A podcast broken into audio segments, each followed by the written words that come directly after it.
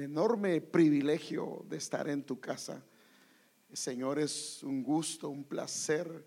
Eh, nos unimos a la oración de tu siervo que decía, yo me alegré con los que me decían, a la casa del Señor iremos. Señor, estamos felices en tu casa, Señor. Hemos adorado tu nombre, te hemos cantado, te hemos alabado, te hemos bendecido, Señor. Hemos engrandecido tu santo nombre. Ahora queremos pedirte, Señor, por favor, esa palabra revelada, esa unción que viene hacia nuestros labios para poder impartir, compartir tu palabra, explicarla con la gracia que solamente viene de ti. Pedimos tu socorro, pedimos tu ayuda, pedimos tu auxilio, Señor, y que tu palabra haga aquello para lo cual tú hoy la quieres enviar, hoy la quieres poner. Deposítala, Señor, en nuestros corazones, en lo más íntimo de nuestro ser, para poder Ah, Señor amado, adorarte, Señor, y ser hombres y mujeres nuevos, Señor, en el nombre de Jesús. Amén. Fíjese que uno se queda asombrado, hermanos, especialmente al final del siglo XIX, cuántas enfermedades ahora uno escucha que antes uno ni siquiera escuchaba, hermanos. Y ahora de verdad hay tantas enfermedades habidas y por haber afectando a la humanidad y haciendo estragos, pero estragos enormes, hermano, en muchas maneras. Pero hay una en especial que en 1981 que se descubrió fue algo catastrófico e inclusive produjo miedo y temor en la mayoría de las personas, aún inclusive en los creyentes por diferentes motivos. Y una fue esta enfermedad que le llaman SIDA. Es el síndrome de eh, inmunodeficiencia adquirida. Que este virus, el, el VIH que le llaman, que es el virus de inmunodeficiencia humana, estuvo haciendo estragos y está haciendo estragos y todavía no se ha conseguido una medicina adecuada. Hay tratamientos, pero eh, lo que ha hecho es que el sistema inmunológico del ser humano lo ha hecho pedazos, lo ha hecho trizas. Y ahora las personas vienen y cuando han adquirido esta enfermedad que se ha desarrollado, que inclusive puede estar en una persona, no desarrollarse y cuando se desarrolla una gripe que podía ser pasajera puede convertirse en una, una gripe en una enfermedad letal para una persona. Lo increíble es que al Dios proveernos a todos nosotros de un sistema natural inmunológico que es parte de lo que el Señor nos puso para que fuera defensa contra las infecciones, las enfermedades, las bacterias. Este, especialmente esta enfermedad, la inmunodeficiencia adquirida o el SIDA, lo que hace es, va directamente, directamente al sistema inmunológico, porque la idea es botarlo para que el cuerpo quede indefenso ante cualquier tipo de enfermedad.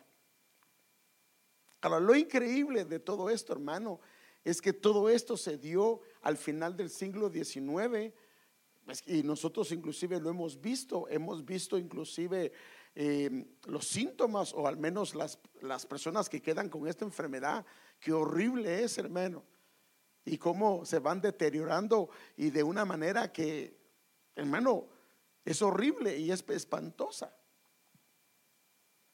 Ahora, ¿por qué es que el Señor permite, bueno, hay muchas razones, pero ¿por qué el Señor permite que al final de este siglo al inicio de este siglo, porque los que hemos entendido y nos han enseñado es que estamos en el, no solo en el año de reposo, sino en el milenio del reposo. Si sabemos eso, ¿verdad? Porque desde la creación para el Señor Jesucristo son cuatro mil años, de el Señor Jesucristo para nosotros son dos mil años Entonces, al entrar en el año 2000, entramos en el séptimo milenio, o sea, en el año de reposo, donde Dios terminó de hacer todas las cosas. Entonces, lo increíble de esto es que se da al final una plaga o una enfermedad que es no a nivel de una localidad, no a nivel de un país, sino a nivel mundial. Ha hecho estragos, hermano. Pero lo increíble es que se ha dado al final, no se dio hace 500 años, no se dio hace mil años, sino se dio al final, en el tiempo del advenimiento del Señor. Entonces, de la misma manera el Señor nos ha provisto a nosotros de un sistema de protección y de restauración de nuestro ser interior, también por la palabra o por la enseñanza. Pero fíjese que así como, mire, la Biblia dice que el principio es igual que el fin. En el tiempo del Señor en el tiempo de Moisés, estaban matando niños. Cuando el Señor vino, estaban matando niños. Entonces ahora está pasando en lo natural una enfermedad que está matando el sistema inmunológico de los seres humanos, hermano.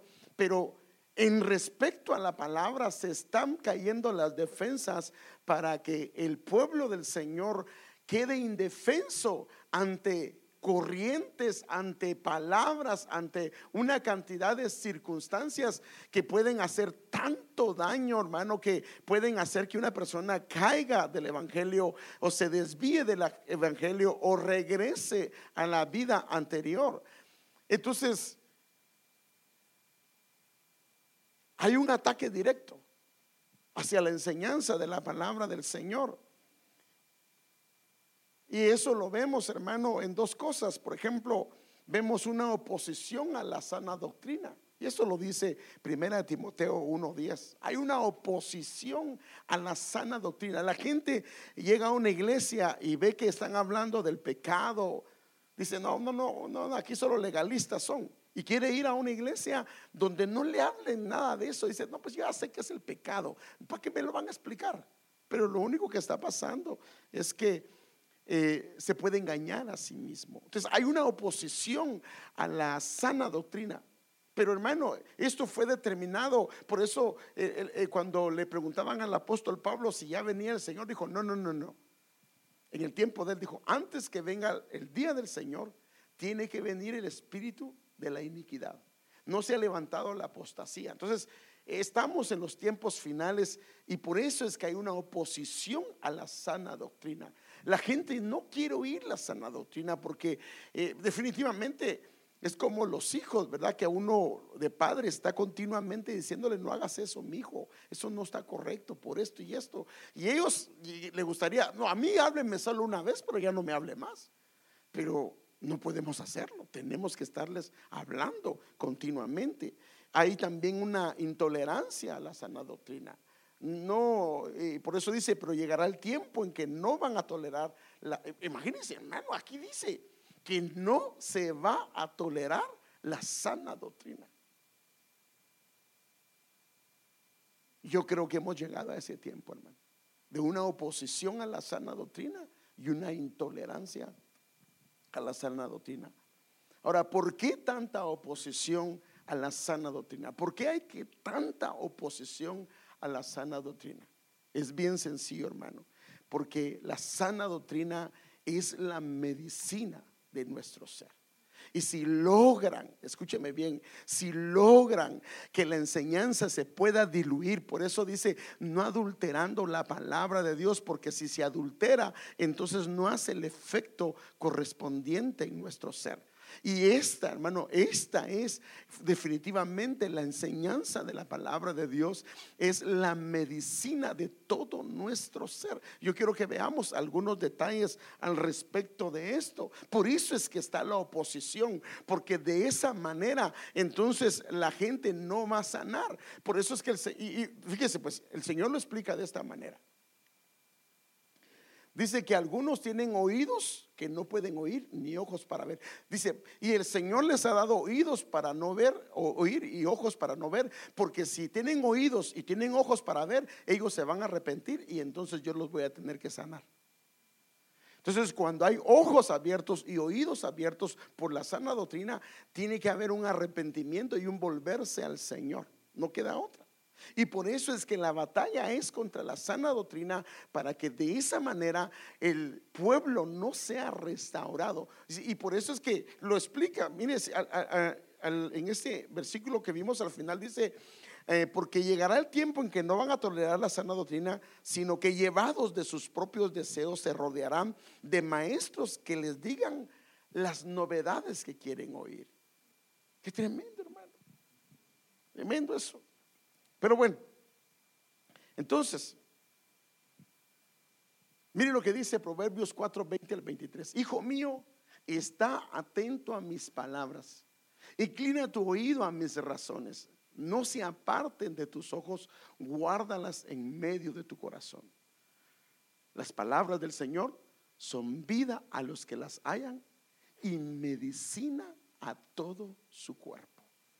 Sobre toda cosa guardada, guarda tu corazón, porque de él mana la vida. O sea que la razón por qué hay tanta oposición a la sana doctrina, porque la idea es cómo se bajan el sistema inmunológico que la palabra produce en nuestro ser interior. Porque cuando hay, la Biblia dice que del interior es donde salen los malos pensamientos, las malas intenciones. Entonces, la idea es que el ser interno no esté lleno de la palabra, porque al no estar lleno de la palabra está expuesto a cosas. Acuérdese que dice que el enemigo salió, el espíritu inmundo salió, se fue por lugares desiertos y al no encontrar lugar regresó y la casa la encontró vacía y entonces la ocupó.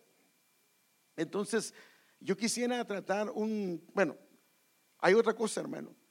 Número uno es la palabra del Señor porque produce sanidad. Pero hay otra cosa que produce sanidad y es el temor del Señor. No seas sabio en tu propia opinión, teme al Señor y apártate del mal, porque será medicina a tu cuerpo y refrigerio para todos tus huesos. Entonces, el tema que yo quiero tratar hoy se llama la medicina perfecta, hermano. Eso es lo que yo quiero tratar, hermano, porque estamos conscientes que estamos en un proceso de restauración. Amén. Y hermano, mire, el, asunto es que el Señor dice que viene por una iglesia sin mancha y sin arruga. Así dice la escritura. Y aquí no está usted, usted, sino también estoy yo. Estamos todos, hermano. El Señor viene por una iglesia sin mancha y nosotros debemos de ir en un proceso de restauración y de renovación. Pero podemos cambiar de afuera, pero el Señor viene también lo de adentro. Entonces necesitamos para cambiar de afuera, porque si solo cambiamos de afuera, pero no cambiamos de adentro, por decir así, se vuelve religiosidad. Pero cuando de adentro vienen cambios y se dan cambios afuera, entonces es algo genuino, algo que es real y verdadero. Entonces, la medicina perfecta la necesitan todos aquellos, perdón, la necesitamos todos porque nosotros estamos en un proceso de restauración. Ya hemos hablado con usted varias veces que haga de cuenta que una persona tiene 50 enfermedades. Va con el doctor. El doctor no le va a dar medicina para las 50 enfermedades porque lo va a matar. Empieza con una, pero no significa que las 49 no estén ahí. Pero cuando se termina de tratar esa, sigue. Entonces, hay una medicina que es constante constante. Y la palabra de Dios debe de ser constante porque está haciendo cosas que usted ni yo vemos, pero de repente nos damos cuenta que estando expuestos a la palabra, habían cosas que nos hacían daño, nos afectaban y de repente vemos que ya no están. La palabra la sanó. Ni nos dimos cuenta, pero la palabra la sanó. Porque eso es lo que hace la palabra. Si me entienden, la palabra va a todos los rincones de nuestro ser interior, hermano, a todos. Y comienza a trabajar. El problema que nos pasa es que no seguimos el medicamento como Dios nos lo, no lo da. Por eso es que hay algunas cosas que quedan a medias y si no nos damos cuenta pueden de manera alguna volver a resurgir. Entonces, la Biblia, fíjese qué tremendo hermano. Nos ha dado a nosotros toda una Biblia. una biblioteca. Haga de cuenta que usted tiene en su casa una farmacia, pero de medicina natural, donde tiene para todo lo que necesite su alma. Si usted quiere, eh, ahora, por decir así, si estamos enfermos es porque queremos.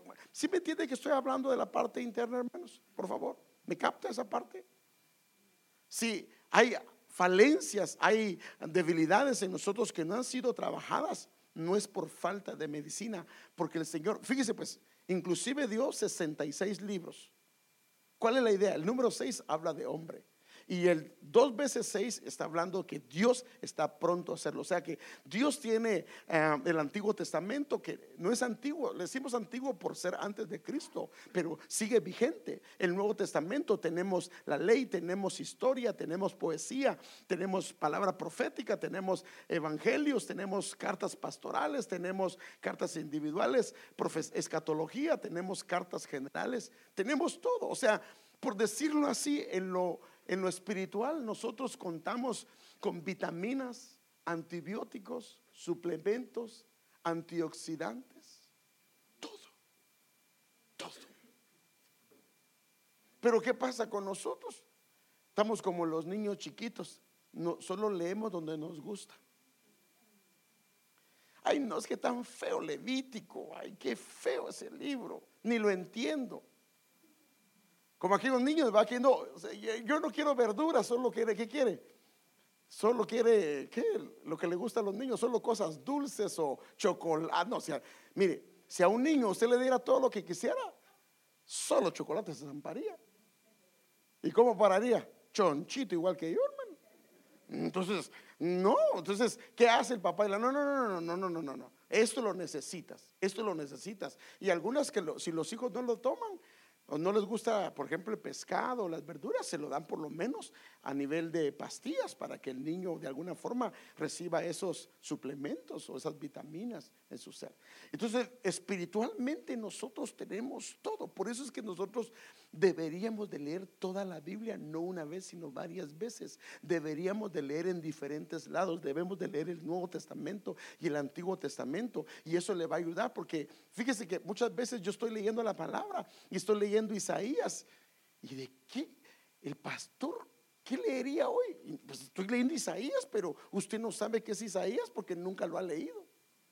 Porque siempre ha leído donde le gusta, donde no, no, tenemos que aprender a leer el Antiguo Testamento. Hermano, ¿por qué no nos proponemos a leer, hermano? Si usted, yo no sé quién no ha leído toda la Biblia, pero si usted no la ha leído, propóngase, hermano, porque fíjese, pues, en la medida que comience a leer toda la Biblia, lo que va a pasar es que muchas áreas que hoy son un problema, cuando venga a darse, porque no es así lo que le pasa con la medicina, la comienza a tomar, ¿sí o no?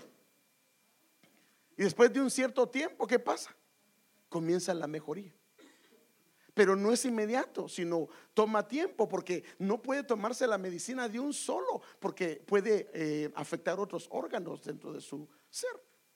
Entonces, todo esto lo tenemos nosotros, hermano, pero Necesitamos atender a la palabra, a todo esto que se nos ha sido dado. O sea que Dios, por eso, fíjese pues, ninguna enfermedad de, los que, de la que envía los egipcios les caerá a ustedes. ¿Por qué? Porque ustedes tendrán un sistema inmunológico que no permitirá que nada de eso les afecte. Pero venimos nosotros y ignoramos la palabra es que el pastor acá, no, lo leemos solo por salir del compromiso. No, no, la idea es que esto puede, mire hermano, créeme hermano, si usted y yo comenzamos a comer la palabra como debería ser, o sea, la palabra tiene varias facetas, pero hoy estoy enfocándolo solo como medicina, es martillo, es pan, y cada una de ellas tiene diferentes facetas, pero por eso la, la, palabra de Dios es algo que debemos de, de darle duro, hermano, con la ayuda del Señor. Entonces, necesitamos nuestra dosis diaria de la palabra de Dios. Fíjese que en una ocasión le preguntan al Señor, enséñanos a orar. Y él una de las cosas que hace es que les enseña primero quién es el Padre. Pero la primera petición que hacen, usted la ve en la escritura y dice, danos hoy el pan nuestro de cada día. O sea, cada día usted necesita, yo necesito una dosis de la palabra que es la que me va a servir para sanar las partes internas que necesito ser sanado y la parte que me va a, necesitar mi cuerpo para enfrentar lo que viene. Muchas veces no logramos soportar las pruebas porque no hay palabra. Mire, vino el tentador y ¿qué hizo el Señor? lo reprendió con la escritura. Entonces, muchas veces nosotros no logramos confrontar las situaciones de nuestra casa, las situaciones de nuestro trabajo, las situaciones que se dan, porque no hay un alimento ni en nuestro interior ni en nuestro exterior, sino que estamos prácticamente débiles espiritualmente. Y por eso es que necesitamos, hermano amado, alimentarnos espiritualmente. Y ya sea que nos estemos alimentando o que esté sanando la palabra del Señor, las áreas que necesita sanar. Hay una comparación que hace el Señor con el efecto de la palabra y Él lo pone en el caso que cuando la lluvia cae en la tierra hablando de su palabra. La lluvia viene y produce un efecto dentro de la tierra hasta que produce un fruto y esta lluvia produce un fruto. Y el Señor dice en el versículo 11, lo mismo sucede con mi palabra, la envío y siempre produce fruto. Lo, logrará todo lo que yo quiero. Y mire qué dice, y prosperará en todos los lugares donde yo la envíe. O sea, dice el Señor, mm, mm, hay problemas con los pensamientos, ¡pum! La manda ahí. Hay problemas con la ira, ¡pum! Hay problemas con la envidia. Mire, es increíble, hermano, lo que la palabra hace, hermano. Pero ¿qué necesitamos hacer, hermano? Tomar nuestra dosis diaria. Ahora, aquellos que comienzan, ahora fíjese, pues, que comienzan a comer más y más de la palabra, el cambio se va a ver muy pronto, hermano. Porque si una persona comienza a tomar los medicamentos que el doctor le da como él se los recetó, los cambios los va a ver inmediatamente. Entonces, hay una medicina que es preventiva y hay una medicina que es curativa. Ahora, casi la mayoría de veces lo que hacemos es solo la medicina curativa. Pero el Señor no quiere que quedemos solo con... Ni modo, pues eh, estamos en... Y mire, escúcheme bien. Ninguna restauración interna o externa, hablando de creyentes, se va a dar si la palabra no está involucrada. Yo, hermano, mi esposa sabe, cuando eh, asesoramos hogares, matrimonios o personas, una de las cosas que lo inculco es la palabra. Le digo, mira, si tú no aprendes a orar y a leer la Biblia, discúlpame, no vas a poder seguir, porque este camino sin alimentarse vas a debilitarte en el camino. Entonces, ahora, ¿qué es la diferencia entre la preventiva y la curativa? Que la preventiva la podemos comer, deberíamos tomarla diario o seguido, pero podríamos darnos el lujo de algunas veces, como es preventiva, podría dejar de tomarla. Hermano, ¿sí o no? Como es preventiva, uno puede dejar de tomarla, ¿cierto? Porque es preventiva.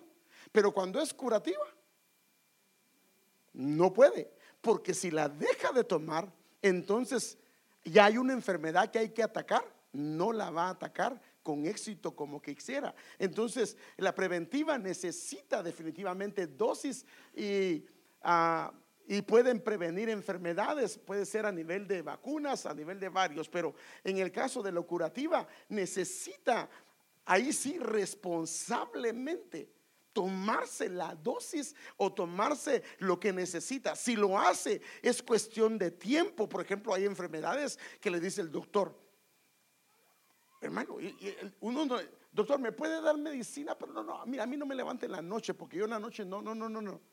Él no me pregunta. ¿Qué le dice? Cada seis horas. ¿Y qué tiene que usted hacer si son la una de la mañana? Levantarse. Ahora, ¿qué pasa si dice, yo no lo hago a mí, aquí me va a levantar? No le va a hacer el efecto a la medicina, como, Dios, como el médico quiere. Y sí, a la larga va a tener problemas. Entonces, la medicina es preventiva o es curativa. Entonces, yo quiero que veamos algunas cosas. Ahora, el médico Por, ejemplo, si es un frasco de pastillas de 30 pastillas, un tratamiento de 10 días. ¿Qué pasa si agarra todas las pastillas y se las toma? A mí no, esto me aburre cada rato, mejor me las tomo todas. ¿Qué va a pasar? Se va a intoxicar, pero si es todo lo que le recetó el doctor, pero no es así. ¿Y qué pasa si le dijo una a mediodía, una en la mañana, una a mediodía y una en la tarde y se toma dos? Tal vez no se va a intoxicar, pero ¿qué problema va a tener? Sus órganos corren riesgo porque le está metiendo más medicina. El doctor sabía por qué le dio eso, para que no arruine algunos órganos. Se pueden arruinar algunos órganos, ¿cierto? Entonces fíjese pues, Dios nos da a nosotros porciones. Y déjenme enseñárselo de esta manera.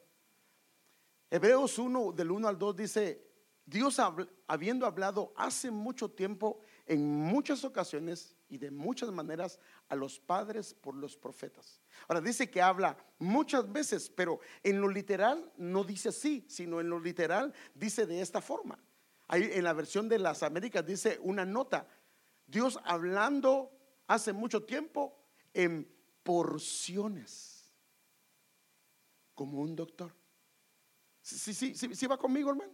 Como un doctor que lo que está haciendo es, ok, tómate esto, tómate esto, para que haga el efecto en tu corazón.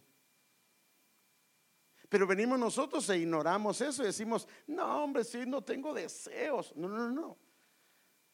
Es que la medicina hay que tomarla. Y por eso estamos hablando de la medicina perfecta. Entonces Dios dice, hablando en muchas porciones, porque lo que hace es que hay varias pastillas. Y imagínense, escúchenme bien lo que le voy a decir. Haga de cuenta que como es medicina del cielo, es medicina celestial, no me va a pasar como la medicina natural, que tal vez me puede afectar otros órganos. Pero como este es celestial, es espiritual. Viene el Señor y está tratando con los salmos, está tratando la envidia. Con Hebreos está tratando el sacerdocio. Y con el, libro de, Juan está tratando el amor.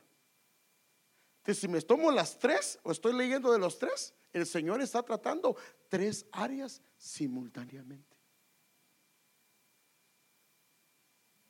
Ahora, ¿qué va a pasar? La recuperación de una persona va a ser sorprendente. Por eso es que en la iglesia no es por señoría, no es por cuánto tiempo tú llevas en la iglesia, sino cuánto tú te sometes y te expones al Señor y a su palabra.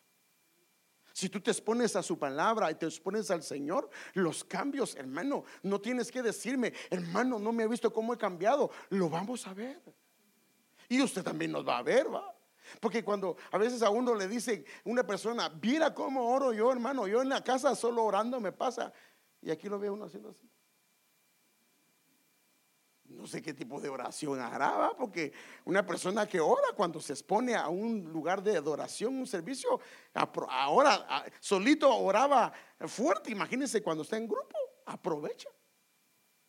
Entonces, Dios necesita darnos porciones a nosotros. Ahora, en estos días nos habla a través de su Hijo, a quien constituyó heredero de todo. Y viene el Señor y constituye los cinco ministerios para que las porciones nos las den a través de los cinco ministerios.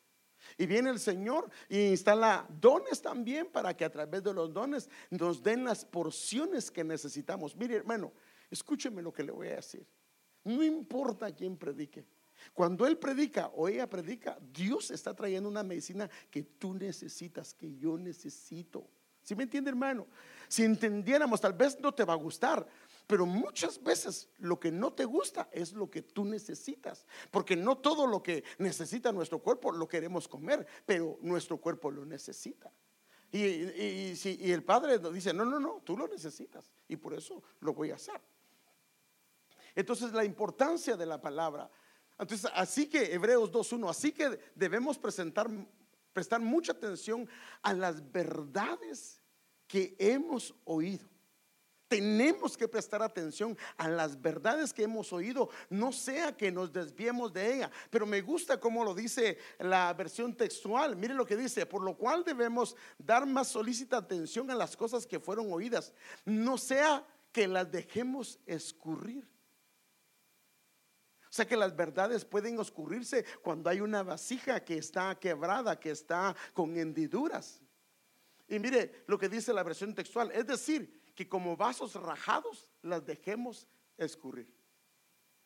Entonces nosotros necesitamos que nuestros vasos estén completos, hermano. ¿Se recuerda la palabra sincera que les había dicho? Sin ninguna rajadura, no solo para verse, sino para que puedan ser usados, para que la verdad se pueda depositar en nosotros. Entonces, esta es la importancia. Si el vaso no está con ninguna hendidura, ninguna rajadura, la verdad se va a recibir. Porque el Señor no quiere que se escurra, porque si se escurre, entonces lo que va a pasar es que puede haber una desvío, dice, puede haber un desvión en alguna medida. Entonces aquí lo puede ver. Una vasija o un jarro o lo que sea que de alguna manera está quebrada, eh, tiene cera. Y el Señor dice en Jeremías, ustedes lo que ha pasado es que eh, en vez de ir a la fuente, sino, se han hecho cisternas rotas donde no retienen el agua, porque eso es lo que pasa con las cisternas rotas. Pero no me quiero quedar aquí. A esto es lo que quiero dejar con ustedes. Porque quiero ir desde los niños, hermano, y los jóvenes. Hay enfermedades futuras que pueden evitarse si se les pone a nuestros hijos las vacunas indicadas en el tiempo indicado. ¿Sí o no, hermano? Los que son padres saben esto. ¿Sí o no? ¿Se le pueden o no se le pueden poner vacunas? ¿Qué, qué enfermedades se pueden evitar si se le ponen las vacunas? Sarampión, viruela, poliomielitis, tétano, varicela. Y hay una cantidad. Ahora, ¿qué pasa si una persona le diera varicela? Es porque no, o, le diera sarampión, o, le diera tétano, es porque no se puso las vacunas. Entonces nosotros venimos y, claro, aquí está este niño feliz poniéndose la vacuna, porque así no es. Así no es, no se ponen feliz porque les van a poner vacunas, especialmente cuando ya aprobaron la primera. Pero usted les pregunta, ¿qué hace usted? No me quiero poner vacuna. Si, si me pones la vacuna es porque no me quieres. Discúlpame si te quiero, pero te lo tengo que poner. ¿O no? Porque sabe que si no se la pone a la larga, este niño, esta niña puede sufrir serios problemas en un futuro. Entonces tal vez a los niños no les agrada, pero el beneficio es tan grande que cuidamos que esto se lleve a cabo en ellos. Ahora, esto que lo que estamos haciendo es siendo algo preventivo para ellos, evitando que algo pueda venir a la vida de ellos en un futuro. Entonces yo quiero entrar con la memorización de la palabra de Dios. Yo quiero pedirles a los padres que nos ayuden. La memorización es una especie de vacuna preventiva que tú le puedes poner a tus hijos, a tus hijas, para que ellos sean guardados porque esa palabra va a quedar ahí. Ahora, así como con, mire, déjeme darle un ejemplo. ¿Qué pasa cuando el niño llega de la escuela y le dice, me quiero dormir, quiero irme a jugar? ¿Qué hace usted? Le dice, no, no, no, no, no, no puedes irte a jugar hasta que no hagas tu tarea y no hagas las cosas que como padres le ponen al niño. ¿Sí o no? Bueno, si el niño no hace nada, ese va a ser problema suyo en un futuro. Pero yo creo que la mayoría los ponemos a hacer eso porque queremos que ese niño tenga un futuro, ¿cierto? Ahora, ¿por qué con la palabra no lo hacemos igual? Los niños se aprenden los versículos solitos. No deberíamos nosotros ponernos con ellos y enseñarles los versículos, a la vez no los aprendemos nosotros. Y por eso le decía yo a Martín, por favor los maestros que se aprendan los versículos. ¿Cómo es posible que un maestro o maestra mucho más grande que ellos no se sabe los versículos y ellos sí? O si no, entonces cuando el niño repite el versículo, ¿cómo va a saber la maestra o el maestro que él está equivocado? No. Entonces el maestro se lo debe de saber. Pero yo creo, hermano, que deberíamos de hacer un cambio. Y por favor, padres, miren, estamos hablando escuche bien, de la parte interna. Queremos que los niños no tengan problemas de identidad en su futuro. Trabajen lo que el Señor dice. Y ese niño, esa niña va a saber quién es en el Señor. Pero ¿por qué llegan jóvenes que no saben ni quiénes son? Yo no sé para qué vine, para qué me trajo al mundo. Y le comienzan a decir a los papás así. Es porque no hay una identidad. Entonces, la memorización de la palabra es una manera. Y yo quiero que hagamos algo, hermano. Que lo hagamos cada, yo quisiera que la iglesia lo hagamos cada tres meses. Pero no solo a nivel de los niños pequeños. Mire, le agradezco, no sé qué hermana fue, pero una hermana le enseñó los versículos bíblicos. Mire, yo me dio tanto gusto ir a Mateo, a Obed, diciéndome el Salmo 23, Jehová mi, hermano, mire la edad. Jehová es mi pastor, nada me faltará. Esa palabra, escúcheme bien, hermano, está quedando en el alma de ellos y está haciendo una función. Entonces, si nosotros hacemos eso, este niño, hermano, va a tener un futuro en el Señor esplendoroso, no solo secular, sino espiritual, porque hermano, ¿de qué sirve que una persona gane el mundo? Así dice la Biblia, y pierde su alma. Pero si el niño viene, es un licenciado, un abogado, un doctor, pero también en su alma está bien, va a ser alguien grato, alguien que va a heredar las cosas del Señor. Entonces yo creo que la Biblia dice que, y se la repetirás a tus hijos, la repetición no es otra cosa sino la memorización.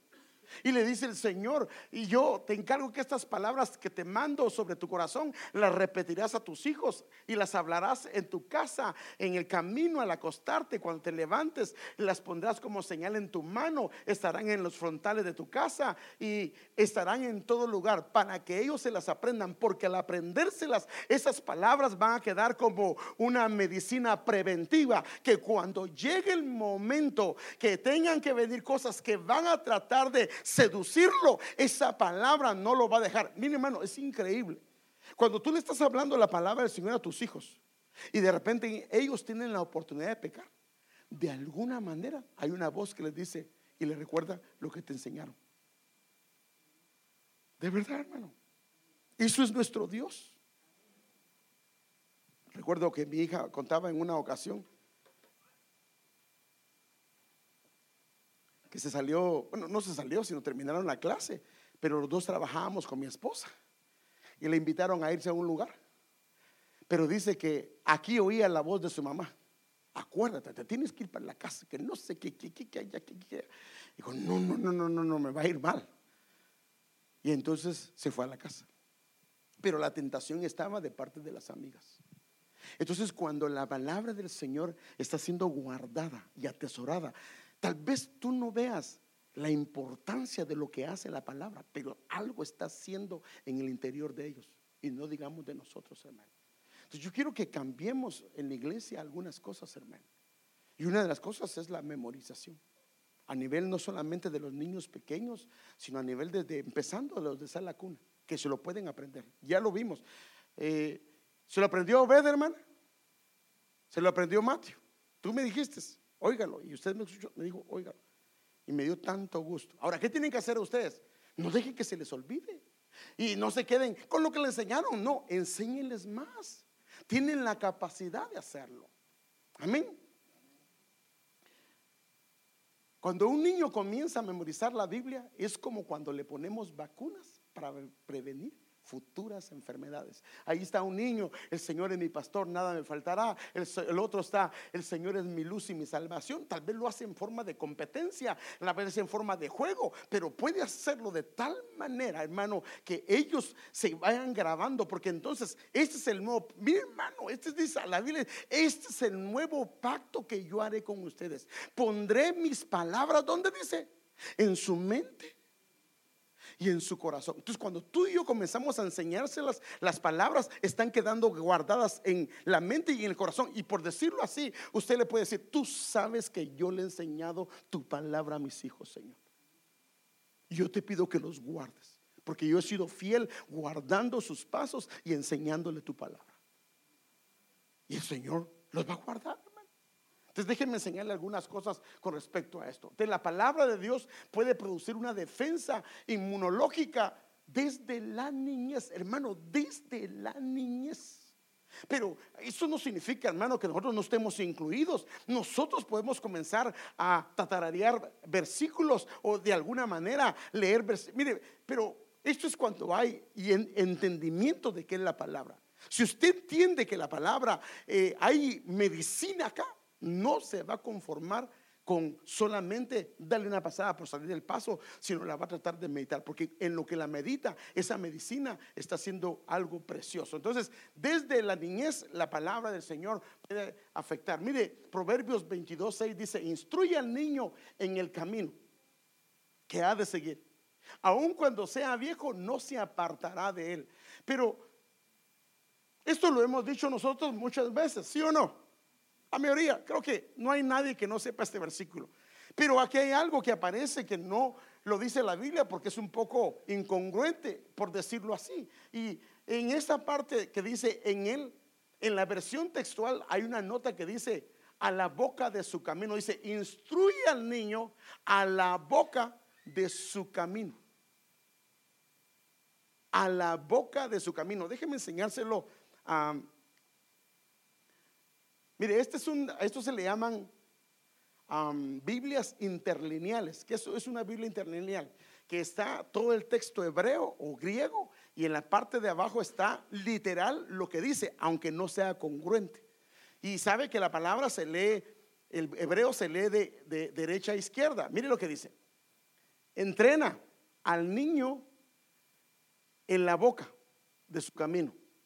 Y aun cuando sea viejo, no se apartará de él. O sea que entrena, al niño o instruye al niño en la boca. Es cuando un padre se pone con un niño y cuando le está enseñando, escúcheme bien hermano, y máxime si es la palabra de Dios, es un fluir divino que comienza a transferirse al niño. ¿Sí me doy a entender hermano? Es un fluir de Dios porque usted está hablando la palabra. Y al hablar la palabra dice el Señor, mi palabra no regresará vacía, sino hará aquello para lo cual lo envío. Entonces cuando está instruyendo al niño, está un ruá divino a través de la palabra yéndose al niño.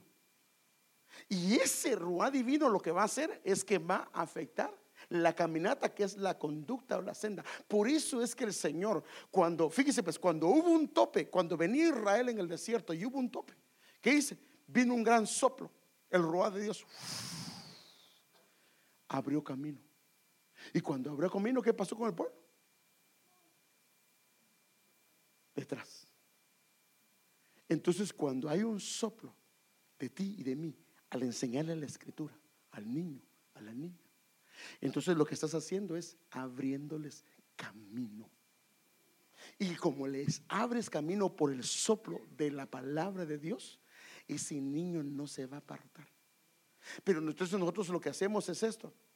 Pues si la iglesia lo tengo yo, hermano, desde niño, pero realmente le enseñamos. Mire, discúlpeme lo que voy a decir, hermano. Le entramos mucho a lo material. Nos preocupamos porque los niños sean instruidos en lo secular. Pero déjenme darle un ejemplo. Algunos de los que están aquí les han dado algunas tareas como aprenderse los libros del Antiguo y del Nuevo Testamento. Nos hemos preocupado los padres de ayudarles. ¿Cuántas veces eh, lee, la Biblia a su hijo en la semana? ¿La lee todos los días?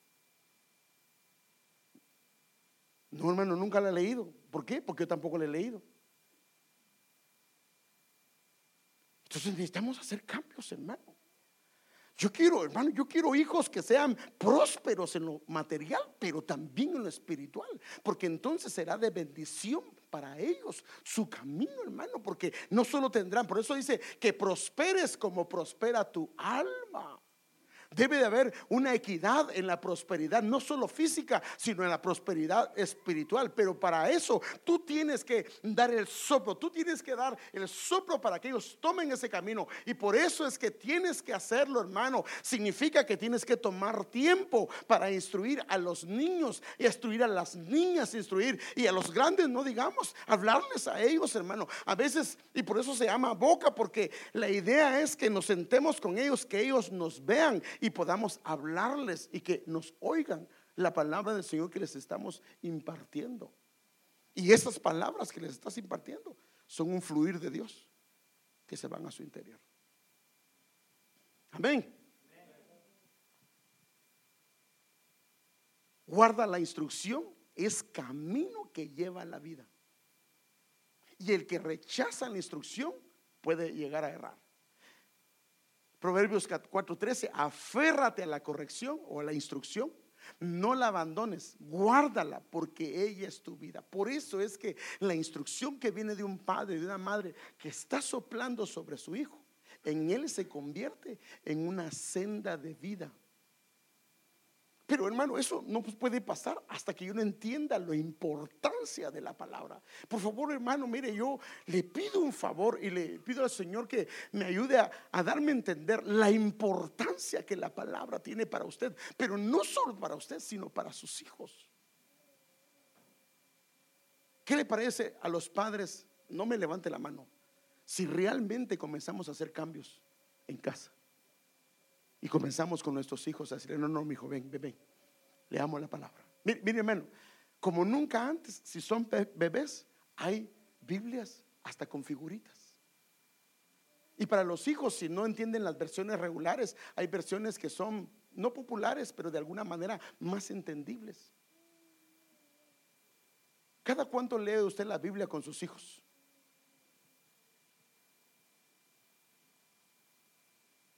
Pregúntele a mis hijos, yo me iba los sábados, o bueno, casi todos los días cantábamos al Señor, pero por lo menos un día a la semana nos sentábamos y hablábamos de la palabra.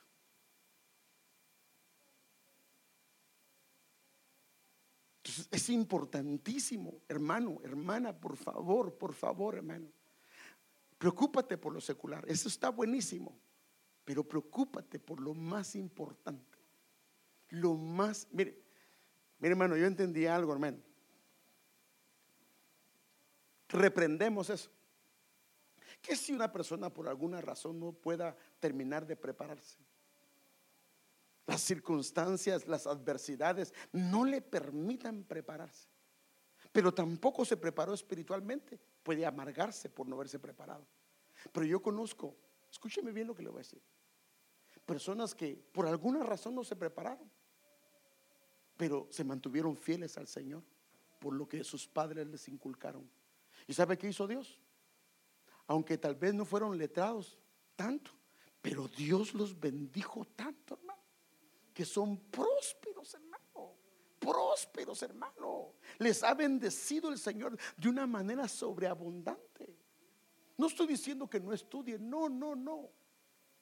Pero los padres le inculcaron lo más importante en la vida de ellos. Amén. ¿Cómo puede un joven mantener limpio su, eh, mantenerse limpio en su caminata por la vida? ¿Con qué limpiará el joven su camino? Con guardar tu palabra. Pero esta palabra guardar, mire, mire lo que significa la palabra guardar. Viene de una palabra hebrea que es chemer, que significa sedimentos, heces, perdón, del vino vino hasta el fondo, vino asentado, vino purificado, vino refinado, vino añejo. Significa que lo que ha pasado aquí, ¿con qué limpiará el joven su camino? Cuando la palabra se ha sentado dentro de su corazón porque se le han depositado. Y entonces la palabra se ha llevado a él. Y lo que ha pasado con esa palabra es que ha formado un asiento en ese vaso. Y esa palabra la lleva.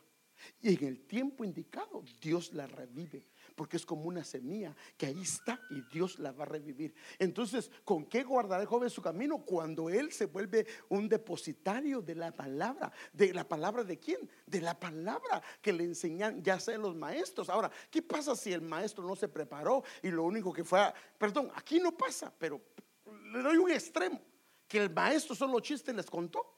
Y nunca le enseñó nada. Y usted dice, bueno, yo lo llevo los tres veces de que hay servicio a la iglesia, pero los maestros nunca le enseñaron nada, solo le pusieron a ver movies. Eso se sabe, la de, la de duro de matar uno, dos, tres y cuatro se la sabe. O, o, Destination uno, dos, tres, pero, pero la palabra no. Entonces usted mejor se asegura que en casa usted lo puede supervisar. Claro, no, no le va a poner al hijo, bueno, en esta semana me tienes que leer Deuteronomio tres veces. No, tampoco. tampoco usted lo tendría que leer tres y, y también Éxodo. Pero bueno, En mi corazón, mira, ahora mire ese mismo pasaje, en mi corazón he guardado tus dichos para no pecar. O sea, cuando nuestro corazón guarda los dichos para no pecar. La versión de las Américas me gusta. En mi corazón he atesorado tu palabra para no pecar contra ti. Entonces cuando la palabra esté siendo guardada, depositada en el corazón, entonces lo que va a pasar con ese joven es que va a tropezar menos. Porque la palabra está haciendo el efecto deseado. Amén. Desde ¿Desde qué edad puede un niño aprender a escuchar la palabra de Dios? Hermano, es que está muy niño, ¿cómo le.? No, no, no, no, no. Pues lo que tenemos que ir es a la Biblia, ¿sí o no? ¿Quién nos puede explicar cuál es la edad? La escritura, ¿sí o no? A mí no me crea, pero ¿por qué no le creemos a la escritura? Mire lo que dice la Biblia. Bueno, primero déjenme enseñarle las edades. Hay palabras griegas y hebreas para las edades. Esto ya se lo he explicado en otra oportunidad cuando, si quieres saber más sobre los niños, en, mire hermano, nuestro hermano Edgar se esforzó para poner en, el, en, una aplicación que tenemos, ya sea en iPhone o en la página de, o en Google Play Music, para que usted los oiga. Tenemos para niños y tenemos para matrimonios, tenemos para los servicios del viernes, del domingo. Yo se lo aconsejo. Mire, escúchenme lo que voy a decir y especialmente hablo con todos los miembros de la iglesia. Es bueno que escuche los mensajes del apóstol, de todos los apóstoles, de todos hermanos. Óigalos, hermanos, edifíquese. Pero fíjese pues, ellos están dando una unción a nivel ministerial. Pero hay algo que se da para esta iglesia local. No sé si me doy a entender. Entonces, cuando se predica acá, hay una unción que viene localmente. Entonces, cuando yo escucho los mensajes, usted, por ejemplo, hermanos, los que están encargados, si les toca que cuidar, ayuden a ellos para que escuchen los mensajes. Tenemos el material. Edgar se ha esforzado para ponerlo todo en su lugar lo puede escuchar. Si quiere saber cómo se, cómo se instruyen los niños, hermano, ahí hay bastantes instrucciones de cómo hacerlo. Por lo menos hay unos 20 mensajes que hablé sobre la autoridad del, padre y de la madre, sobre la vara, sobre el sometimiento a la vara, sobre el, meter a los niños en el vínculo de la autoridad. Es hermano, ahí hay, y yo no lo puedo hacer porque ya lo hice, pero ahí lo puede encontrar. Entonces, los más pequeños se le llama en la Biblia brefos, brefos. Y entonces cuando vamos a este pasaje, dice 2 Timoteo 3:15, y que desde la niñez, esta palabra niñez es, la puede encontrar en un diccionario, es brefos. O sea, lo que está diciendo acá es que, ¿desde qué edad? Desde que estaba en el vientre a Timoteo le comenzaron a enseñar. Le comenzaron a hablar. La madre le hablaba estando en el vientre. Dice que desde la niñez, desde el brefo, desde el inicio de todo, ha sabido las sagradas escrituras, las cuales te pueden hacer sabio. ¿Qué hacen las escrituras? Lo hacen sabio para la salvación por la fe que es en Cristo Jesús. Toda la escritura es inspirada. La palabra inspirada en el diccionario es soplo divino, es un soplo divino. Por eso es que cuando nosotros le damos, mire hermano, cuando le damos la instrucción a los hijos, cuando, hermano, ay padre, por favor no lo tome a mal, pero cuando, un hermano aquí o una hermana o, o cualquier siervo que se pone a predicar, sabe que en ese momento hay un soplo divino. Porque es hermano, es hermana. Yo buscamos al Señor para ver cuál era la palabra que teníamos que compartir. Entonces, como Dios nos guió, en ese momento es una predicación inspirada que Dios está hablando. Entonces, toda la escritura es inspirada. Hay, un soplo divino de Dios. Y como es soplo de Dios, es útil. Ay, Padre, ya se me pasó el tiempo. ¿Para qué es ese soplo? Para enseñar, para redarguir. Y está hablando de Timoteo, para corregir. Ahora, mire esta palabra, corregir. Hermanos, en los diccionarios griegos tienen varios conceptos. Uno es enderezar de nuevo. O sea que si algo vino malo en mi herencia ancestral, a través de la palabra, se va a enderezar de nuevo. va a haber una corrección de errores, va a haber una corrección de faltas. Mire lo que puede hacer la palabra en los niños, hermano. ¿Acaso no es el anhelo de uno que lo que nosotros fuimos, lo que fueron nuestros padres, no lo hereden ellos? Entonces la clave nos la da el Señor a través de la palabra, a través de la palabra, a través de la palabra. Esos errores que vienen en ancestrales se van a corregir, esas fallas se van a corregir, esos errores se van a corregir a través de la palabra, porque esa palabra de Dios es inspirada divinamente y tiene poder para corregir no solo de afuera, sino adentro ir, hermano amado, como es la palabra, va a los lugares lugares indicados, aunque usted no lo vea, va a esos lugares para sanar, hacer a través del soplo una operación divina. Entonces tenemos que entenderlo, hermano, y tenemos que cambiar nuestra manera de no solamente de enseñarle la Biblia a nuestros hijos, sino también la manera que nosotros la leemos. Amén. Mire, mire, por eso es que esta versión dice así, de ese pasaje en esta parte, en, la, en esta dice, es provechosa para enseñar la verdad, para rebatir el error. O sea, lo que hace el sistema inmunológico es que, ya no se lo expliqué qué hacía, pero déjenme enseñar. Se lo voy a enseñar porque hay unos términos ahí que hay unos que se llaman antígenos, otros se llaman macrofenos. Entonces, mire, pues más o menos el sistema inmunológico, déjenme explicárselo como un sistema de seguridad de personas. Por ejemplo, se llama macrofanos, así se llama, los que están en todo el sistema sanguíneo, corriendo, se van a los tejidos, se van a todo eso y están supervisando que no entre ya sea un virus a través de la respiración o una bacteria a través de una cortadura, que no entre al cuerpo. Y si entra, lo que hacen es que se dejan, se dejan ir en eh, eh, antígeno se llama, a esto, a esta bacteria extraña se le dejan ir. Y lo que hacen es que lo hacen picadillo. Al hacerlo picadillo, lo mandan de regreso. Más o menos es como esto, que viniera un extraño acá y hay un, hay un sistema de seguridad acá. Están supervisando todo el tiempo. Y lo ven que entran, pero no es del lugar. Lo toman y lo mandan para afuera. Si no lo puede, llama por radio y llama a los demás. Entonces, cuando la célula no lo puede hacer, llama a otros. Se dejan venir, lo toman, lo agarran, lo apresan, hermano, lo apresan, lo aniquilan y lo echan fuera. Entonces, mire lo que hace la palabra para rebatir el error. Desde niños se puede rebatir con la palabra cualquier falla que haya sido heredada desde nuestros padres. Hermano, ese es el poder de la palabra. Para reformar, mire, las costumbres. Otra, versión dice, y es valiosa para enseñar la verdad, para convencer de pecado, corregir los errores. O sea, por eso es que este diccionario está en lo correcto. ¿Desde dónde se comenzaron a corregir? Desde el brefos, desde que estaba en el vientre diciéndole, tú eres un hijo deseado, tú eres un hijo de Dios, Dios te trajo a este mundo. Y hermano.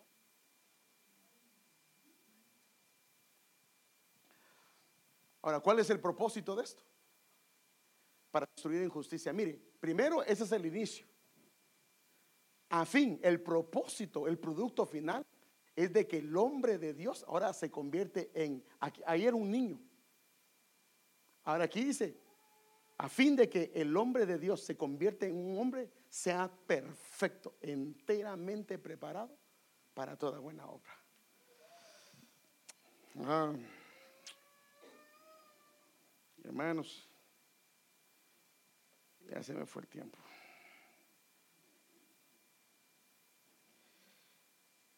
Bueno, termino con esto. Hay una palabra, vive en acción. Yo haré ese pacto. Pondré mis leyes. Ahora yo le hago una pregunta. Aquí dice, yo pondré mis leyes en su mente y en su corazón. Pero mis hijos yo les pregunto no se saben las leyes. Él habilita la mente y el corazón de ellos para que cuando tú le enseñes la palabra, esa palabra quede inscrita. ¿Sí me voy a entender, hermano? Por favor. O sea, porque, hermano, pues ahí dice que me la va a poner, yo no tengo que hacer nada. No, no, no, no es así. Él me habilita para que mi cuerpo quede habilitado, para que cuando el padre, la madre o a través de la palabra se expone, se o sea, lo que está haciendo usted al enseñarle la, la, palabra, al hacer que lo memoricen, es que las leyes del Señor están en los corazones y en sus mentes. El Señor las escribe, usted se las enseña, usted les da el soplo. Y mire hermano, lo que hace el Señor, el dedo de Dios, es escribiéndola en su corazón y en su mente. Y entonces, ¿qué pasa? Cuando eso pasa, estos jóvenes o estos niños comienzan a hacer cambios y entonces el Señor dice, y no me acordaré más de sus pecados. Porque ellos comienzan a caminar en la ley del Señor. Cuando hay una palabra que está fluyendo, está viva ahí, ¿qué hace Dios? Mire, hermano, es que esto es, esto es el sistema inmunológico. Entonces viene Dios y hay un razonamiento, un dardo, una flecha que manda el enemigo y entonces dice, destruyendo especulaciones y todo razonamiento o pensamiento que se levanta contra el conocimiento de Dios y poniéndolo todo pensamiento en cautiverio a la obediencia de Cristo. O sea, se agarra, hermano, los pensamientos, aquellas cosas que no son de Dios, se traen a cautiverio y se someten bajo la voluntad de Cristo. Eso es lo que hace la palabra. Eso no, no, no, eso no es de Dios. Paz, lo desecha. Hay un sistema inmunológico de parte de Dios operando, operando, hermano. Hermano, yo quiero motivarlo. A usted, sí, hermano, pues sí, hermano, ¿para qué vine si yo no tengo ni hijos? No, no importa. Pero sí, sí, sí, también hay necesidad de que el Señor nos restaure, ¿sí o no? Que la palabra haga las, las porciones que Dios tiene para mí, las puede enviar. Hermano, ¿acaso no queremos cambiar, hermano? Hay cosas que no quisiéramos tener, ¿sí o no? Dios las quiere cambiar. Expongámonos a la palabra y Él lo va a hacer. Entonces, es la medicina perfecta. Hermano, mire, puede ir a un psicólogo, a una psicóloga, pero nadie conoce mejor. mire, hermano, por eso es que hay gente que cuando viene a la iglesia, les digo porque no lo han dicho, ¿usted por qué como que se estaba dirigiendo a mí? ¿Y no? no, que Dios conoce su necesidad y Dios le estaba hablando. Esta palabra, hermano, como no vino la mana chapalita, que este le era para ella. No, no, no, es para nosotros, los que aquí estamos. Entonces yo quiero motivarlo. Hermano, es que a mí me cuesta leer. Hermano, pues, mire, yo conocí en el instituto donde estaba mi esposa en, en un ministerio, gente que no sabía leer, aprendió a leer. ¿Cómo cree que aprendió a leer? Leyendo la palabra. Leyendo la palabra. Leyendo la palabra. Y cuando venga a darse cuenta, cambios gloriosos. Él es el que perdona todas tus iniquidades y que sana todas tus enfermedades. ¿Cómo? A través de la palabra. En la sangre de Cristo hizo un trabajo glorioso. Y ahora viene un proceso de restauración. Y es a través de la palabra. Todas las enfermedades. Y termino con este versículo. Yo mismo traeré sanidad y medicina. Y lo sanaré, dice el Señor. Y le revelaré abundancia de paz y de fidelidad. Cuando hay, mire, mire, mire hermano, cuando la medicina de Dios, la sanidad de Dios está operando a través de la medicina, lo que viene es abundancia de paz. Abundancia de paz. Eso es lo que hace la medicina. La angustia, la aflicción, porque viene abundancia de paz, pero de fidelidad. ¿A quién? Al Señor. Y comenzamos a tener paz en nuestro corazón y a enderezar nuestros caminos. Y como dice la escritura, escudriñemos nuestros caminos y volvámonos al Señor. Yo quiero motivarlo hoy. Si usted tiene niños, que les enseñe la palabra. Hermano, eh, hermanos que ellos no quieren. ¿Qué pasa con las vacunas? ¿Le gustan a ellos las, vacunas? ¿Y qué hace usted? ¿Qué hace usted? O por ejemplo, ¿no le gusta cortarse el pelo? Es que no le gusta cortar y entonces que sea como Tarzán, que le crezca todo lo que sea. No. Usted lo agarra y que le quiten el pelo. A veces por no dejarse se lo mochan, pero ni modo. Pero hay cosas que no le pregunta porque usted dice, no, no, esto te conviene. Hoy le estoy hablando con, de parte del Señor, el beneficio de la palabra para sus niños, para los jóvenes. Y Martín, cada tres meses hagamos cambios ahí. Y no solamente quiero que memoricemos, sino también que comencemos, por ejemplo, con preguntas. ¿Quién es Moisés? Ah, es que él no vino hoy porque está trabajando en la llantera. No, no, no, no. No, no, no, no. No, no sino que los niños sepan quién es Moisés. Los niños sepan quién es Noé. Los niños sepan, hermano, quién es Mateo. Los niños sepan quién es Bernabé. Los niños sepan. Bueno, espero que sepan quién es el Señor Jesús, hermano. Eso, pues, eso, perdóneme, pero serían falencias de nosotros los padres. Pero por favor, hermano, miren, los que tenemos niños pequeños, hay un trabajo que hacer. Y si están ya jovencitas, eh, no importa, la palabra de Dios, Él tiene el mismo poder. Si, si nos cambia nosotros los viejos, hermano, ¿qué no hará con aquellos niños que no han sido todavía trastocados por muchas cosas? Pero nosotros tenemos que comenzar a hacer los cambios con la palabra y decirle, Señor, ayúdame. Mire, hermano, yo se lo he explicado. Yo me siento a leer mi Biblia y yo le digo, Señor, háblame, háblame, Señor. Porque Dios siempre tiene una palabra. Danos el pan de cada día. Dame, dame, mi porción, la que necesito para yo enfrentar este día y confrontar este día. Pero también aquella palabra que has determinado en la lectura para que hoy voy a, tomar la vitamina C, la vitamina D, la vitamina tal porque esa va a ir a tal área y de repente yo comienzo a ver que comienzan a pasar en mi interior cosas y tal vez la mujer le va a decir, wow, ahora sí andas tan bravo como andabas, ¿verdad? Sí, es que la palabra, la vitamina P, ¿cuál es? La paciencia. Hermanos, yo lo quiero motivar, de verdad, a que nos ayude con los niños. Por favor, las que cuidan niños, yo no quiero que solamente se cuiden a los niños, sino que a partir de ahora, por favor, que les enseñen el versículo. Tampoco le va a enseñar. Ese tienen que aprender Mateo, el Salmo 119 completo. No, pues tampoco, ah, pero sí versículos cortos, pero que comiencen a enseñárselos. Hagamos un cambio, hermano. Amén. Un día vamos a ver a estos niños grandes si el Señor no ha venido. Y qué hermoso sería ver, ¿y qué pasó con el hijo tal? En el mundo. No, hermano.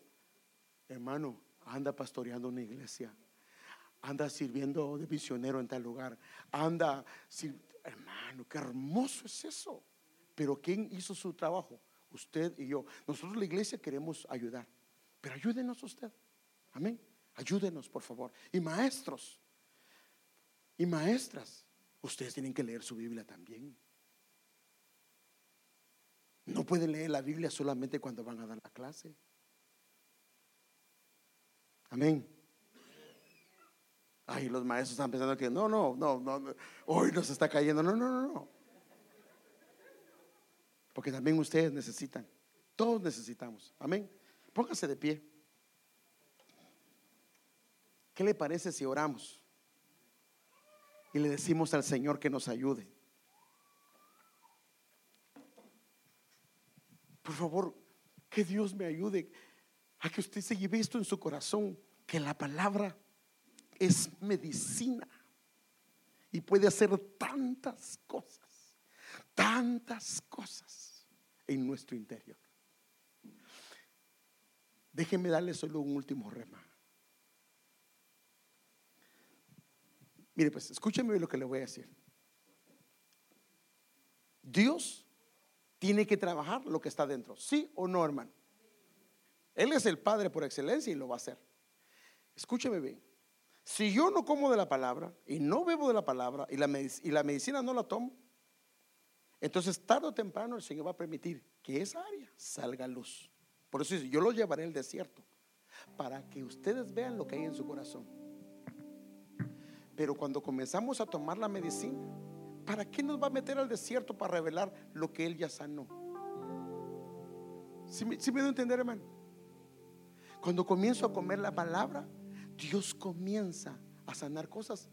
Ya no son tratadas, porque ya la sanó la medicina por excelencia. ¿Para qué lo va a meter al desierto? Por eso es que ese es el hermano, es que si fuera la palabra de alguien, dúdelo. Pero dice, hermano, con solo decir la palabra, los cielos fueron formados, la tierra fue formada. Era polvo lo que Dios hizo con sus manos, pero solo dio el soplo, solo dio el soplo y ese polvo recibió vida. Así es la palabra. Su palabra no regresará vacía. Expongámonos a, a la palabra del Señor. Y eso, ¿sabe qué es? Ese es un sometimiento al fuego de Dios a través de su palabra. Y entonces áreas son trabajadas, trabajadas, sanadas, sanadas, sanadas de parte de Dios. Y cuando Dios comienza a sanar, entonces comienza a poner un cántico nuevo. Por eso dice, me sacó del pozo de la desesperación, donde estaba ahogándome y me puso sobre la roca, sobre la palabra. Me vistió y luego puso un cántico nuevo. Amemos la palabra, hermanos. Amemos la palabra del Señor. Y tomémonos el tiempo no a la carrera. Si en la mañana no puedes por tu trabajo, agarra un espacio o llévate tu Biblia en tu carro y en un break que tengas, toma y lee la Biblia. Que, hermano, y si se te olvidó, ¿acaso no hay teléfonos ahora con aplicaciones? La verdad que si no la leemos ahora no es porque se nos olvidó la Biblia, es porque no quisimos.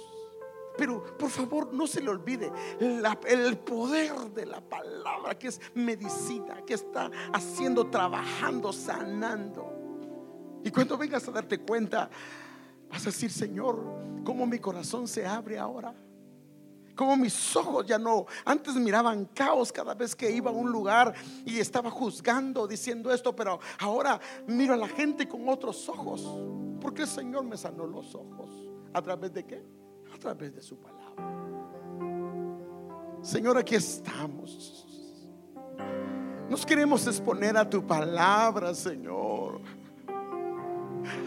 Padre, necesitamos que nos sanes. Hay muchas áreas que necesitamos ser sanados, ser limpiados, ser renovados.